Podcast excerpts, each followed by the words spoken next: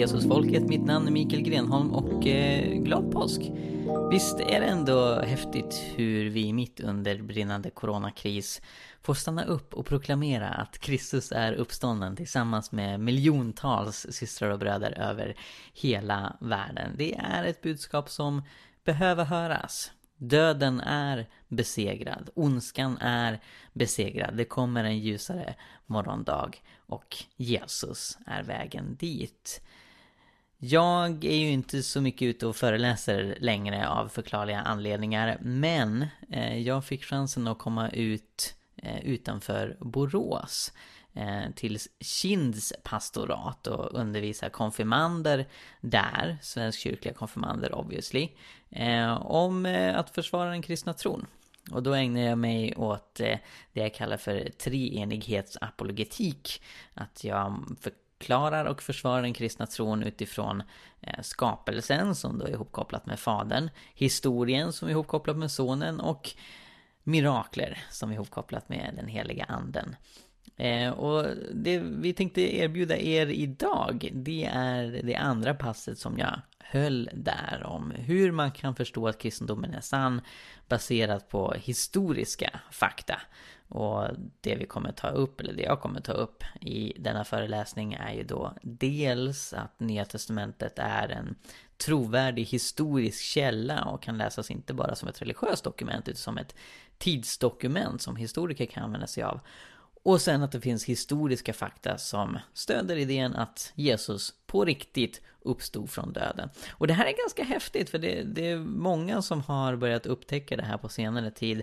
Att eh, uppståndelsen som en historisk händelse har väldigt gott stöd. Eh, de vanligaste sekulära teorierna eller naturalistiska teorierna om vad som hände den där påskhelgen för 2000 år sedan är väldigt krystade.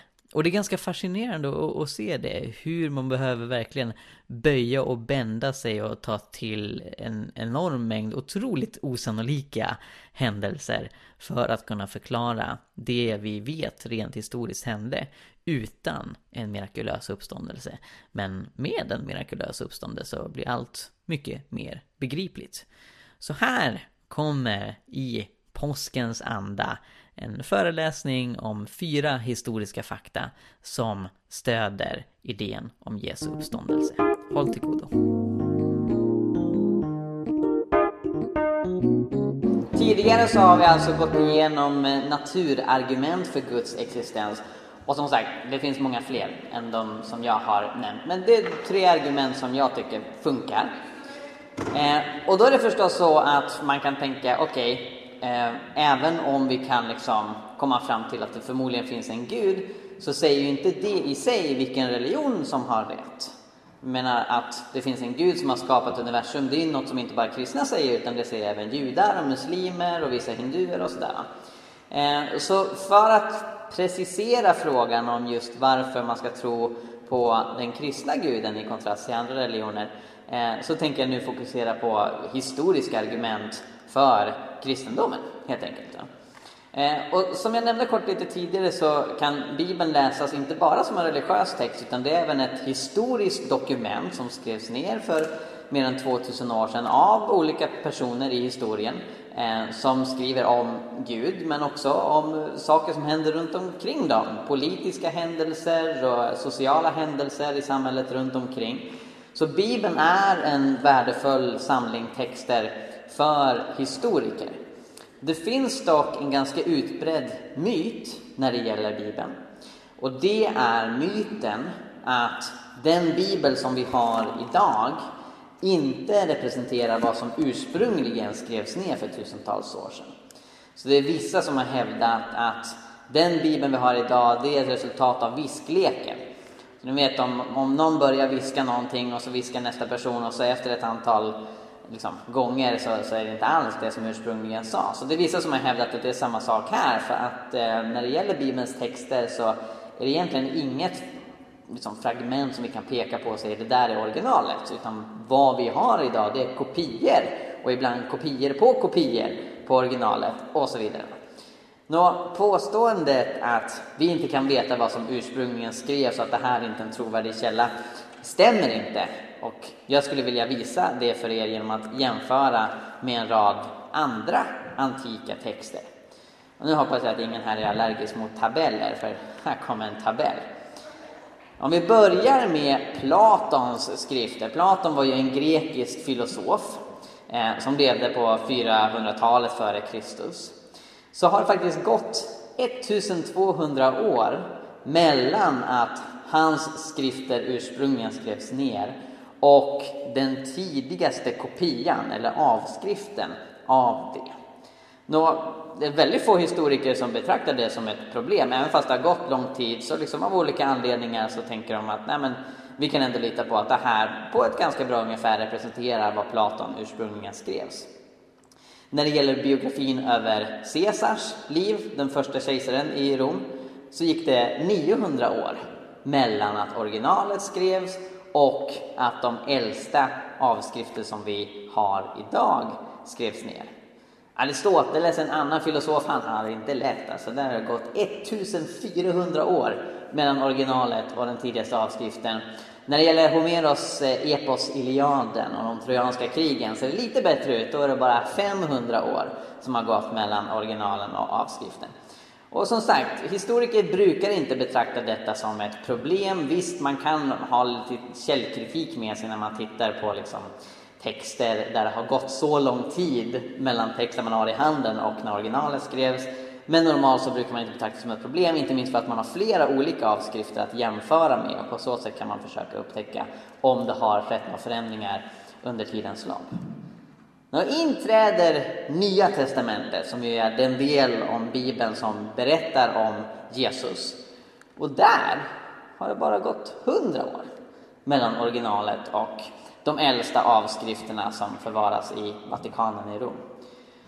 Så Nya Testamentet utklassar de allra, allra flesta eh, andra antika dokument som historiker normalt litar på.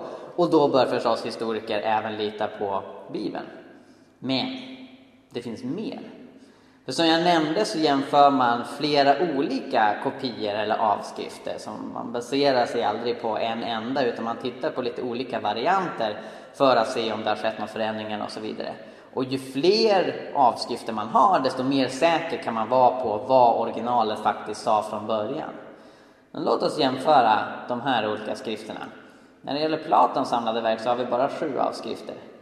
Caesar är lite bättre med 10, Aristoteles något ännu bättre med 49 avskrifter.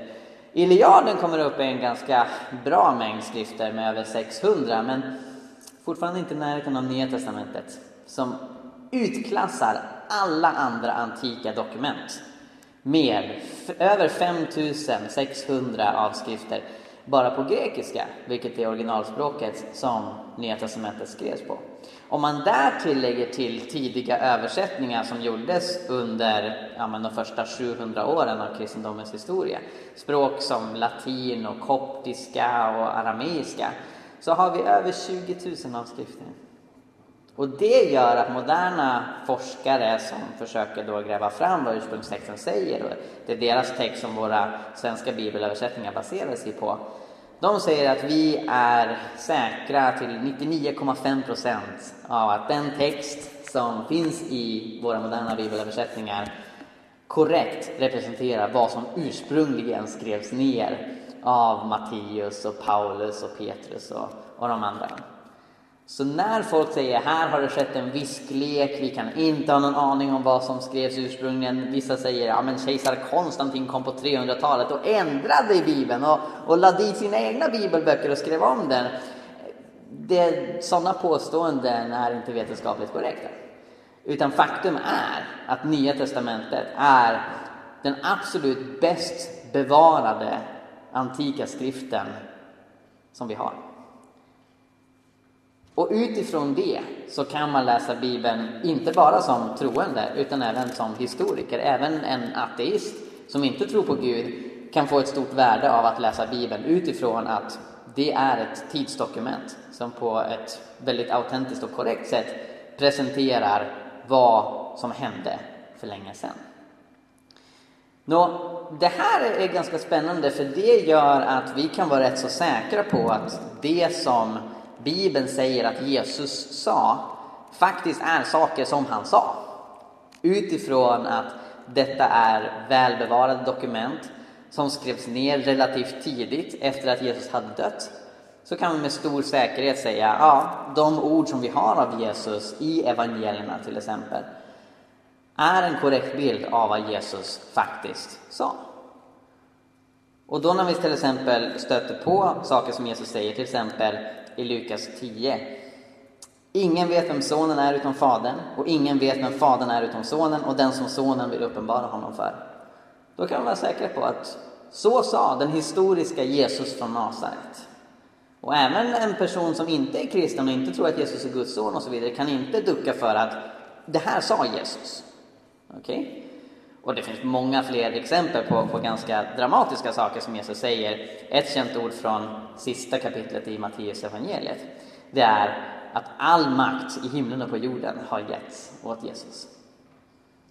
Det här är ganska radikala påståenden som Jesus gör. Så det stämmer inte riktigt att tänka sig Jesus som enbart liksom en morallärare som har lite trevliga idéer om att vi ska vara snälla mot varandra och sen är det inte mycket mer om det. Det är absolut inte sant att Jesus var någon slags hinduisk guru eller buddhist eller något sånt där. Utan Jesus, han kommer med ett unikt påstående, nämligen att han är vägen och sanningen och livet till Gud. Att ingen kan lära känna Fadern, ingen kan lära känna Gud utom genom honom. Att han har all makt. Och några av er kanske har stött på eh, Narnia-böckerna? Någon som har läst någon av dem? Eller sett film om Narnia? Ja, men precis. Narnia skrevs av en snubbe som heter C.S. Lewis som eh, var ateist i sin ungdom men sen blev kristen utifrån att han inte tyckte att eh, ateismen funkar som en världsbild. Och han utvecklar i en av sina böcker det han kallar för ett trilemma. Så ett dilemma, det är när man har två alternativ och man vet inte vad man ska välja. C.S. Lewis presenterar ett trilemma för en skeptisk person som försöker förhålla sig till den historiska Jesus som antagligen inte såg ut som statyn till höger där, men jag tyckte det var en tjusig bild som hittade på Google.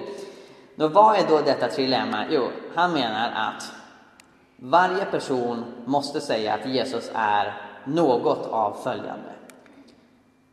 Antingen en galning, eller en lögnare, eller sann Gud.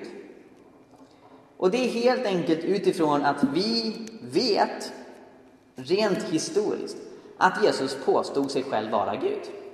Vi vet att han sa att ingen kommer till Fadern genom honom. Att man måste lära känna honom för att faktiskt lära känna Gud. Och C.S. Lewis jämför det med personer idag som säger samma sak. Så det går att stöta på folk som kanske har, ja men, lider av psykisk ohälsa och sådana saker som säger jag är Gud. Och det, det är inte allt för ovanligt att man stöter på liksom på psykiatriska kliniker. Eh, men, men, dessa människor mår ju för det första sällan bra och sen har de kanske inte helt korrekt liksom, självinsikt om, om sig själva. Eh, och, och, Jesus skulle kunna liksom hamna i den kategorin att han helt enkelt är lite loco, att han är galen. Eh, faktum är att enligt Marcus evangeliet så hävdade Jesu mor Maria och hans bröder och systrar att han var från vettet, att han var galen. Eh, när han satte igång med sin tjänst och började då förkunna att, att han är enda vägen till Gud. Nå, de kom ju sen att ändra sig.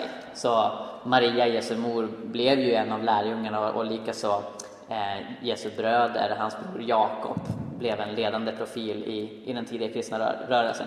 Så de höll inte fast vid idén att Jesus var en galning, men liksom den idén poppade upp även hos dem som kände honom väl. Utifrån liksom, ja, men om jag såg att min storebror går runt och säger hej, jag är enda vägen till Gud. Då skulle också min eh, första reaktion nog vara att eh, den här personen kanske inte mår bra. Eller så kan man tänka sig att Jesus ljuger. Så liksom en, en person som, är, alltså galen är väl kanske lite eh, dumt ord att använda, men, men någon som är mentalt sjuk helt enkelt. Eh, kanske säger att, att han är enda vägen till Gud för att han inte vet något annat. Han, han lider av vanföreställningar precis som vår vän grodan Groggy. Men det kan ju vara ännu värre att Jesus absolut visste att han är inte alls Gud, att han är en vanlig snickare. Men så går han runt och ljuger för folk. Han går runt och ljuger när han säger att han är enda vägen till Gud. Kanske för att vill ha makt eller pengar eller något sånt där. Eller vänta, nej men just det, Jesus fick ju inte makt och pengar. Nej just det, han, han dog ju en fruktansvärt brutal död. Så, så här, här, finns det problem. va? Dels om Jesus verkligen var en galning, om Jesus led av djupa vanföreställningar.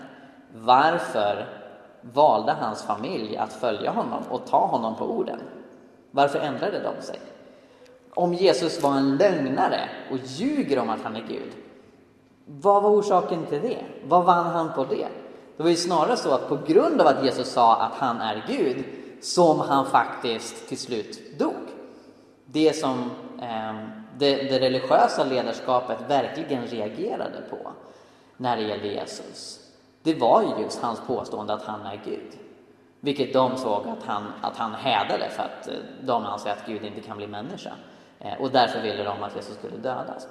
Så Jesus vinner ju inget på att ljuga.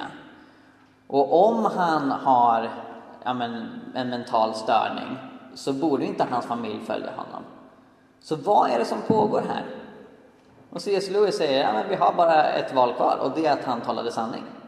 Anledningen till att Jesus sa att han är enda vägen till Gud, det är inte att han är galen och det är inte att han ljög, utan det är för att det är sant.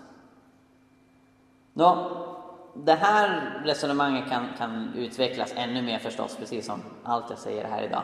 Eh, men är det någon som har en fråga eller kommentar angående det jag sagt hittills?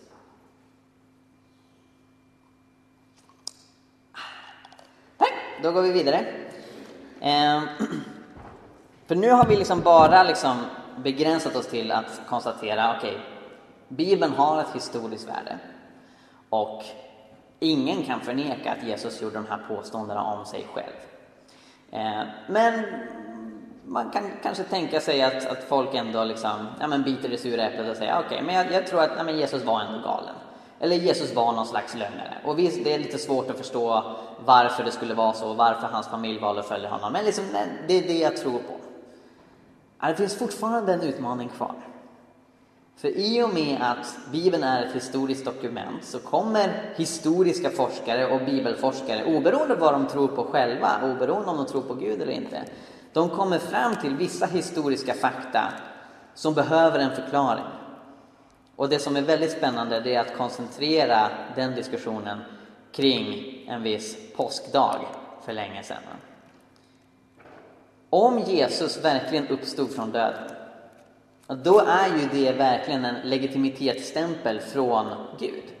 När Jesus går runt och gör sina radikala påståenden, om han var galen eller om han ljög, ja då skulle ju Gud inte vilja liksom bekräfta det med ett uppståndelsemirakel. Utan då när Jesus dör så skulle han ligga kvar och vara död och ruttna i en grav. Som liksom de flesta andra som dör. Men om Jesus uppstod, då har vi förstås väldigt god anledning att lyssna på Jesus när han säger jag är den enda vägen till Gud. När Jesus säger jag är uppståndelsen och livet och den som tror på mig ska aldrig någonsin dö. Vilket han säger i Johannes 11. Nå, jag menar att det finns goda historiska skäl att tro att uppståndelsen faktiskt skedde på riktigt.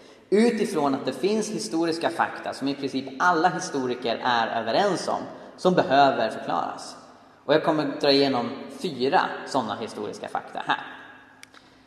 Det första är att Jesus dog på ett kors under Pontius Pilatus översyn och sen begravdes han enligt alla evangelier av en man som hette Josef av Arimathea. Och det, det, är en så väldigt specifik detalj som alla evangelierna poängterar poängterat. Det finns ingen historiker som ifrågasätter det.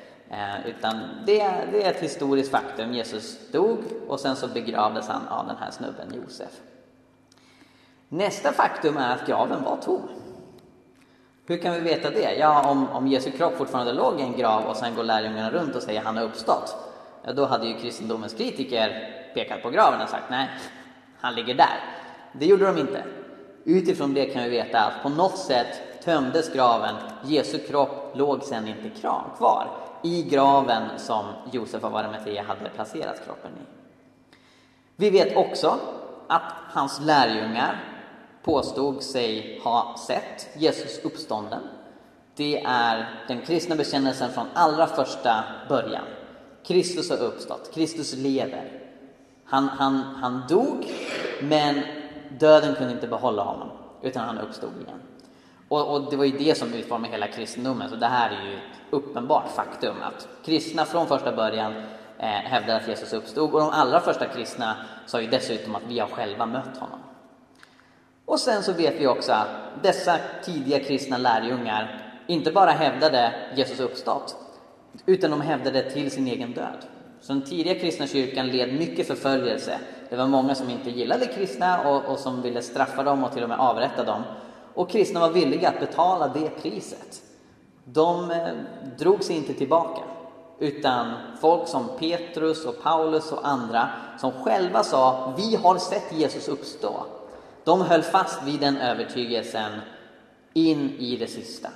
De tog inte tillbaka det. Dessa fyra fakta håller i princip alla historiker med om och de behöver en förklaring. Att Jesus har uppstått förklarar allt detta väldigt, väldigt väl.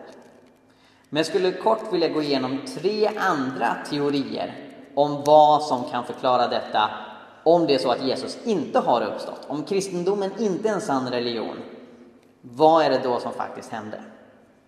Den första teorin är att Jesus inte ens dog. Och det finns några eh, ateister och, och sekulära personer som tror det här, men de är väldigt få. Det är betydligt vanligare med åsikten att Jesus inte dog på korset bland muslimer. Eh, orsaken till det är att Koranen säger i Sura 4 att Jesus inte korsfästes. Det bara verkade så för människor runt omkring, men egentligen så dog han inte på korset. Nå, om det var så att Jesus inte dog, då förklarar ju det ganska enkelt varför graven var tom. Så man kan kanske tänka sig att, att eh, det verkade som att Jesus dog, att han kanske tuppade av på korset och sådär. Va? Och, och, folk trodde att han var död, de lägger honom i en grav, men sen en tid senare så vaknar han upp. Inte för att han har trotsat döden och kommit tillbaka till livet, utan han var aldrig död från första början. Så, så kliver han ut. Va? Och det skulle ju möjligtvis kunna förklara då varför hans lärjungar menar sig ha sett honom uppstånden, för att de ser honom leva igen, de trodde att han var död. Och då drar de slutsatsen att ah, han har kommit tillbaka från döden, när i själva verket så, så var han inte död från första början. Men den här teorin har också en hel del problem. Ett problem är att nästan ingen historiker överhuvudtaget håller med om detta. När man kokar ner liksom historiska fakta om Jesu liv så finns det vissa saker som ingen historiker i grund och botten ifrågasätter. Och en av dem är att Jesus dog under Pontius Pilatus. Det är så entydigt i alla källor, dels i de bibliska texterna, men vi har också andra historiker från den här tiden. En romersk historiker som heter Tacitus, en judisk historiker som heter Josefus. Och de skriver om Jesus och de nämner bland annat att han korsfästes under Pontius Pilatus. Så när man hävdar att Jesus inte dog på korset, då går man emot vad nästan alla historiker säger. Va?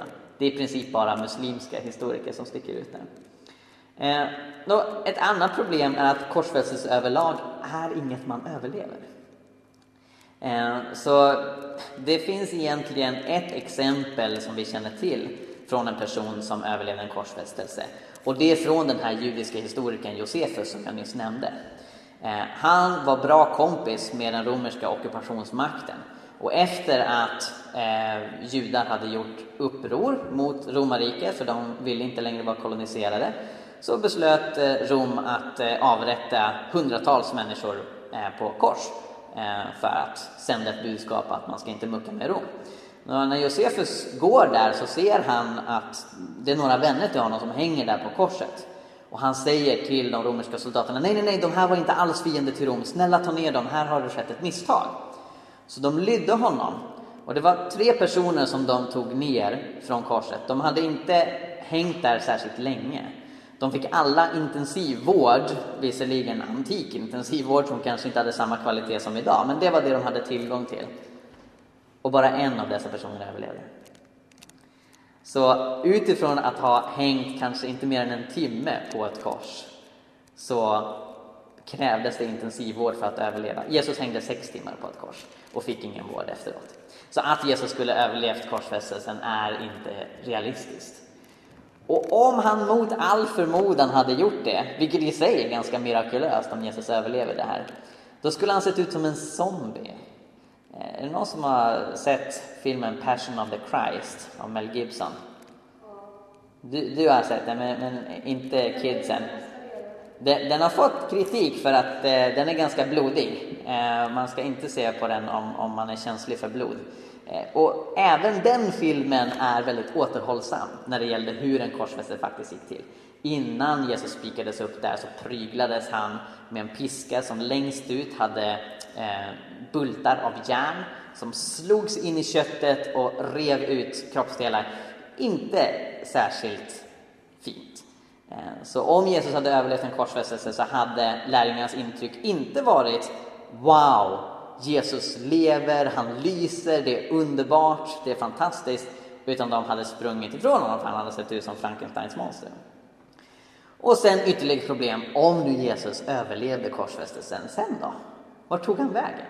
Ja, enligt islamsk teologi så åkte han upp till himlen. Men han hade liksom missat eh, eh, korsfästelsen. Eh, och, och, det gör de ju liksom utifrån att, att det, det är så Koranen tycks beskriva det. Men det var ju inte vad de tidiga kristna sa. Visst, de tidiga kristna sa också att Jesus kom till himlen till slut, men de säger dessutom att han uppstod från döden. Och folk som ansluter sig till den här teorin som inte är muslimer, ja vissa hävdar att han stack till Indien, eh, såg en person som, som skrev en bok för några år sedan som hävdade att Jesus är Paulus och eh, så här, bytte identitet och sen så skrev han breven i Nya Testamentet utifrån ett nytt namn ganska spekulativt. Det går inte egentligen att få ett bra svar på det. Och om Jesus hade liksom dött en andra gång, då är det väl det de tidiga kristna hade skrivit ner, snarare än att han åker till himlen. Så den här teorin är inte så många som ansluter sig till, och det är ganska svår att upprätthålla. Sen har vi en annan teori, och det är att lärjungarna stal kroppen och sen ljög om att Jesus hade uppstått. Och den här teorin går tillbaka 2000 år. I slutet av Matteus evangeliet så ser vi hur soldaterna som hade vaktat Jesu grav och som blev rätt skrämda av att en ängel kom och sa nu kommer Jesus eh, uppstå från döden. De tar emot pengar för att sprida lögnen om att eh, Jesus, eh, Jesu kropp blev stulen av lärjungarna. Så det här var en teori som liksom fanns bland kristendomens kritiker redan då.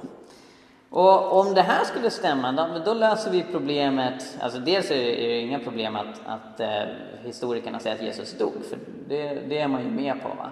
Och man kan också förklara varför graven var tom. Det var för att eh, lärjungarna gick in och, och tog kroppen. Eh, och, och sen att eh, lärjungarna menar sig se honom uppstånden, ja det är för att de ljuger. Så det här löser lite fler av, av dessa fakta än vad idén att Jesus inte dog gör. Men det finns problem. Eh, det är egentligen omöjligt att se några motiv överhuvudtaget till varför lärjungarna skulle göra det. Så vi har redan nämnt att Jesus inte hade något motiv om att ljuga om sig själv för att sen liksom dömas till döden för det. Och det är egentligen samma situation med lärjungarna. I och med att de hölls i så ihärdigt övertygelse att Jesus hade uppstått så blir det ganska obegripligt att förstå det som en lögn. Jag menar visst, det finns människor som är villiga att dö för saker som inte är sanna, men själva tror de att det är sant. Och att lärjungarna medvetet skulle sprida en lögn och sen vara villiga att dö för det, det är svårt att köpa. Sen skulle det här krävas liksom en konspiration, att man liksom kom överens tillsammans om att nu ska vi ljuga tillsammans om det här. Och, och det har man inte riktigt sett kan hålla hur länge som helst. Eh, det skedde en ganska känd konspiration på 70-talet i USA som kallas för Watergate-skandalen när självaste presidenten eh, ville spionera på det rivaliserande partiet. Eh, och det var en hemlighet som en väldigt liten grupp människor kände till men till slut så läckte det ut till pressen. Och när det gäller lärjungarna så var de betydligt fler. Så i grund och botten går det inte riktigt att förstå hur lärjungarna skulle ha kunnat ljuga om det här under flera decennier och framförallt går det inte att se varför de skulle göra det. Så det är inte särskilt många som tror på den här teorin heller, utan den absolut vanligaste teorin annat än att Jesus faktiskt uppstod, det är att det skulle vara fråga om masshallucination. Så ni vet en hallucination när man ser någonting som egentligen inte är där, en inbildning. Det kan vara om man går i en öken och det är extremt hett och man vandrar där så till slut ser man en hägring av en oas med vatten och så hoppar man i likt Joakim von Anka och får bara massa sand i näbben istället för att det var egentligen ingen sjö där utan det var ju bara massa sand. Så det är vissa som tänker sig att eh, lärjungarna helt enkelt inbillade sig att se Jesus. Och det skulle förklara hur de sen kan vara så motiverade och övertygade om att Jesus har uppstått. För det var det de såg. Problemet var bara att de såg inte något som faktiskt hade skett på riktigt. Så det här skulle inte heller ha några problem med att, att Jesus stod och begravdes. Eh, det skulle förklara varför lärjungarna menar sig se Jesus uppstånden och det förklarar också hur de kan vara så övertygade om detta. Men det finns problem, återigen. Ett problem är att det förklarar inte varför graven var tom. Så om nu lärjungarna inbillar sig att Jesus har uppstått, fine, alltså det förklarar varför de sen går omkring och påstår det. Men vad händer med Jesu kropp? Alltså återigen, om den låg kvar i graven, då kunde ju kristendomens kritiker bara peka på den och säga nej, Jesus har inte uppstått, han ligger där. Så där har vi ett ganska stort problem. Och sen så är det så här att masshallucinationer sker egentligen inte i så pass stora grupper. Man kan se några fall av när ett barn till exempel går in i en hallucination som en förälder har. Men då är det fortfarande inte att de ser exakt samma sak utan liksom i någon slags sympati så, så inbillar man tillsammans. Eh, till exempel om eh, pappa har dött och mamma får för sig, ja men nu kommer han in genom rummet och liksom barnet går in, in i det på något vis.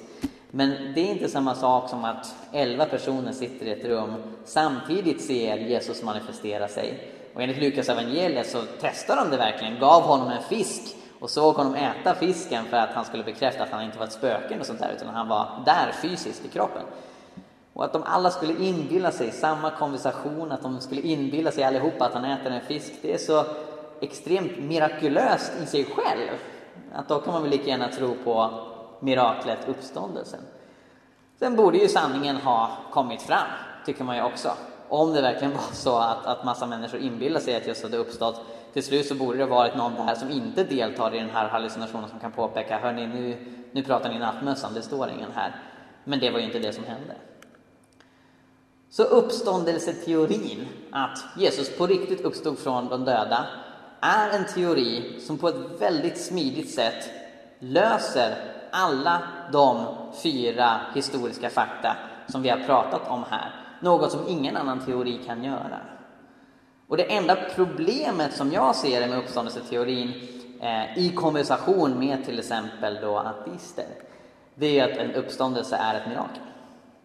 Och det är därför som jag också liksom argumenterar för att mirakler är vettigt att tro på.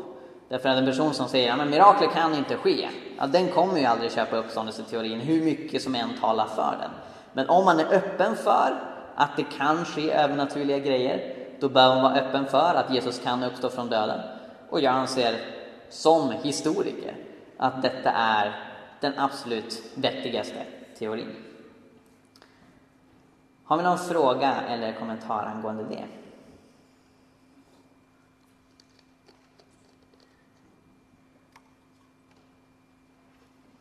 Gött. Kan jag få fem minuter till i och med att vi är lite sena med starten? Strålande.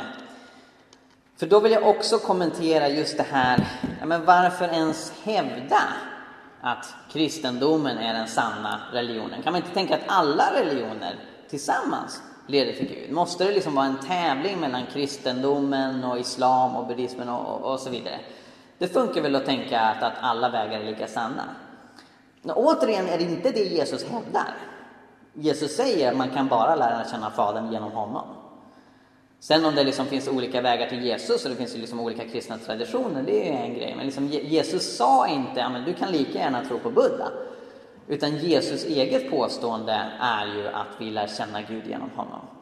Och det finns det vissa som tycker verkar väldigt intolerant, väldigt instängt liksom. Det är väl mer öppet och, och mer välkomnande att säga att det spelar ingen roll vilken religion du har. Du kanske inte ens behöver ha en religion överhuvudtaget, utan du kommer till Gud ändå och allt är frid och fröjd. Men det man ska vara medveten om är att ja, visst kan man tänka så, men det är inte mer tolerant och det är inte mer vidsynt att hävda att alla vägar leder till Gud än att hävda att en väg leder till Gud. Båda de påståenden är lika exkluderande. Båda de påståendena är lika radikala. Och det skulle jag vilja illustrera genom att ta er på en campingtur. Så säg att du och två kompisar är ute och övernattar i en skog någonstans. Och det är lite av en labyrint att ta er dit. Det är många liksom, eh, snåriga vägar och man ska upp och ner och så vidare. Men ni har till slut hittat en liten glänta mitt inne i skogen. Och så spänner ni upp ert tält och lägger er där och, och somnar och, och har det trevligt. Men så vaknar ni mitt i natten av att det brinner. Blixten har slagit ner och det är en skogsbrand. Tjoff! Så brinner det. Okej, okay, ni springer ut ur tältet och så säger ni okej, okay, nu ska vi överleva här. All right. Det finns tre vägar från den här gläntan. En av dem kom ni ifrån och så finns det två andra. Och så börjar ni diskutera med varandra vilken väg är det bästa att ta för att ta sig bort från branden så långt som möjligt. Och du tycker att ni ska ta vägen längst till vänster. Det är den som kommer leda oss bort. Men du kanske har en kompis som säger nej, nej, nej, vi, ska ta vägen till mitten.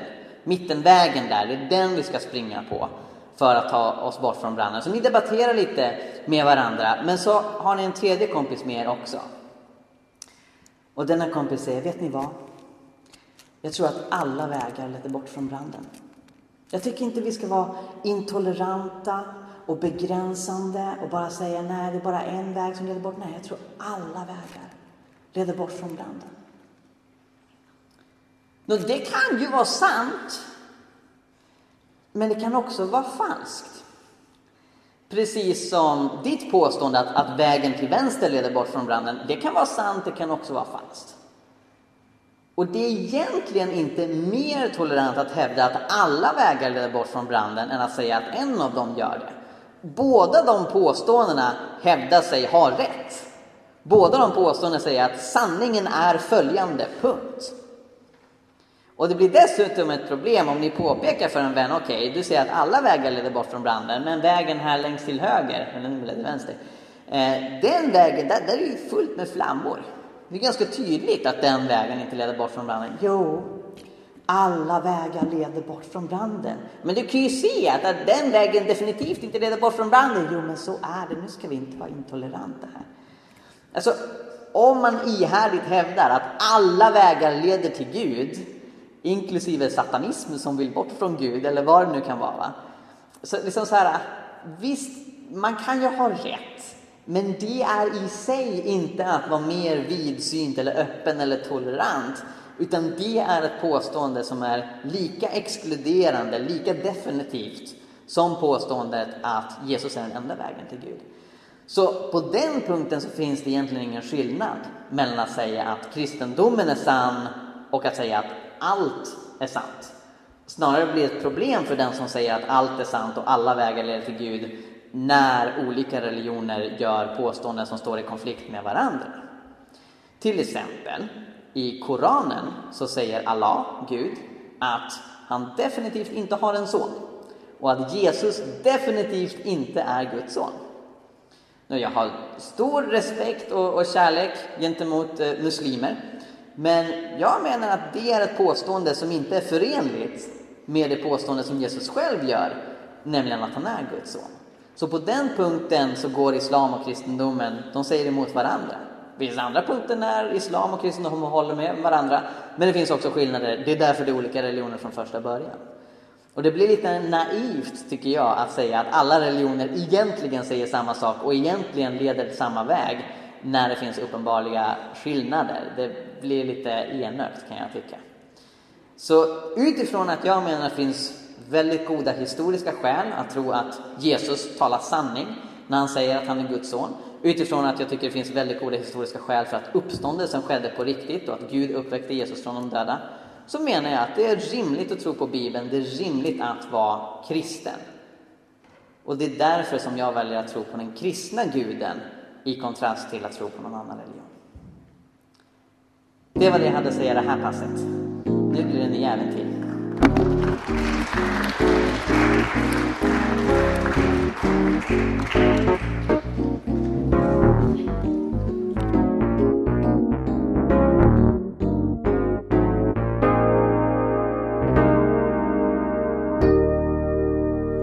mycket för att du lyssnar på Jesusfolket. Om du vill höra mer, så se till att prenumerera på iTunes, Spotify eller valfri podcastapp. Du kan också lämna en recension, vilket är en eh, liten grej att göra som hjälper oss väldigt, väldigt mycket, så det uppskattar vi verkligen. Ehm, du kan också läsa vår blogg, Hela Pingsten. Vi har mängder med artiklar där om andens gåvor, evangelisation, fred, rättvisa och allt möjligt annat som har med lärjungaskap att göra, så kolla in det. Och vi finns på sociala medier, du kan följa både Jesusfolket och hela pingsten på till exempel Facebook. Tack så mycket, Gud välsigne dig och eh, fortsätt vara en del av Jesusfolket.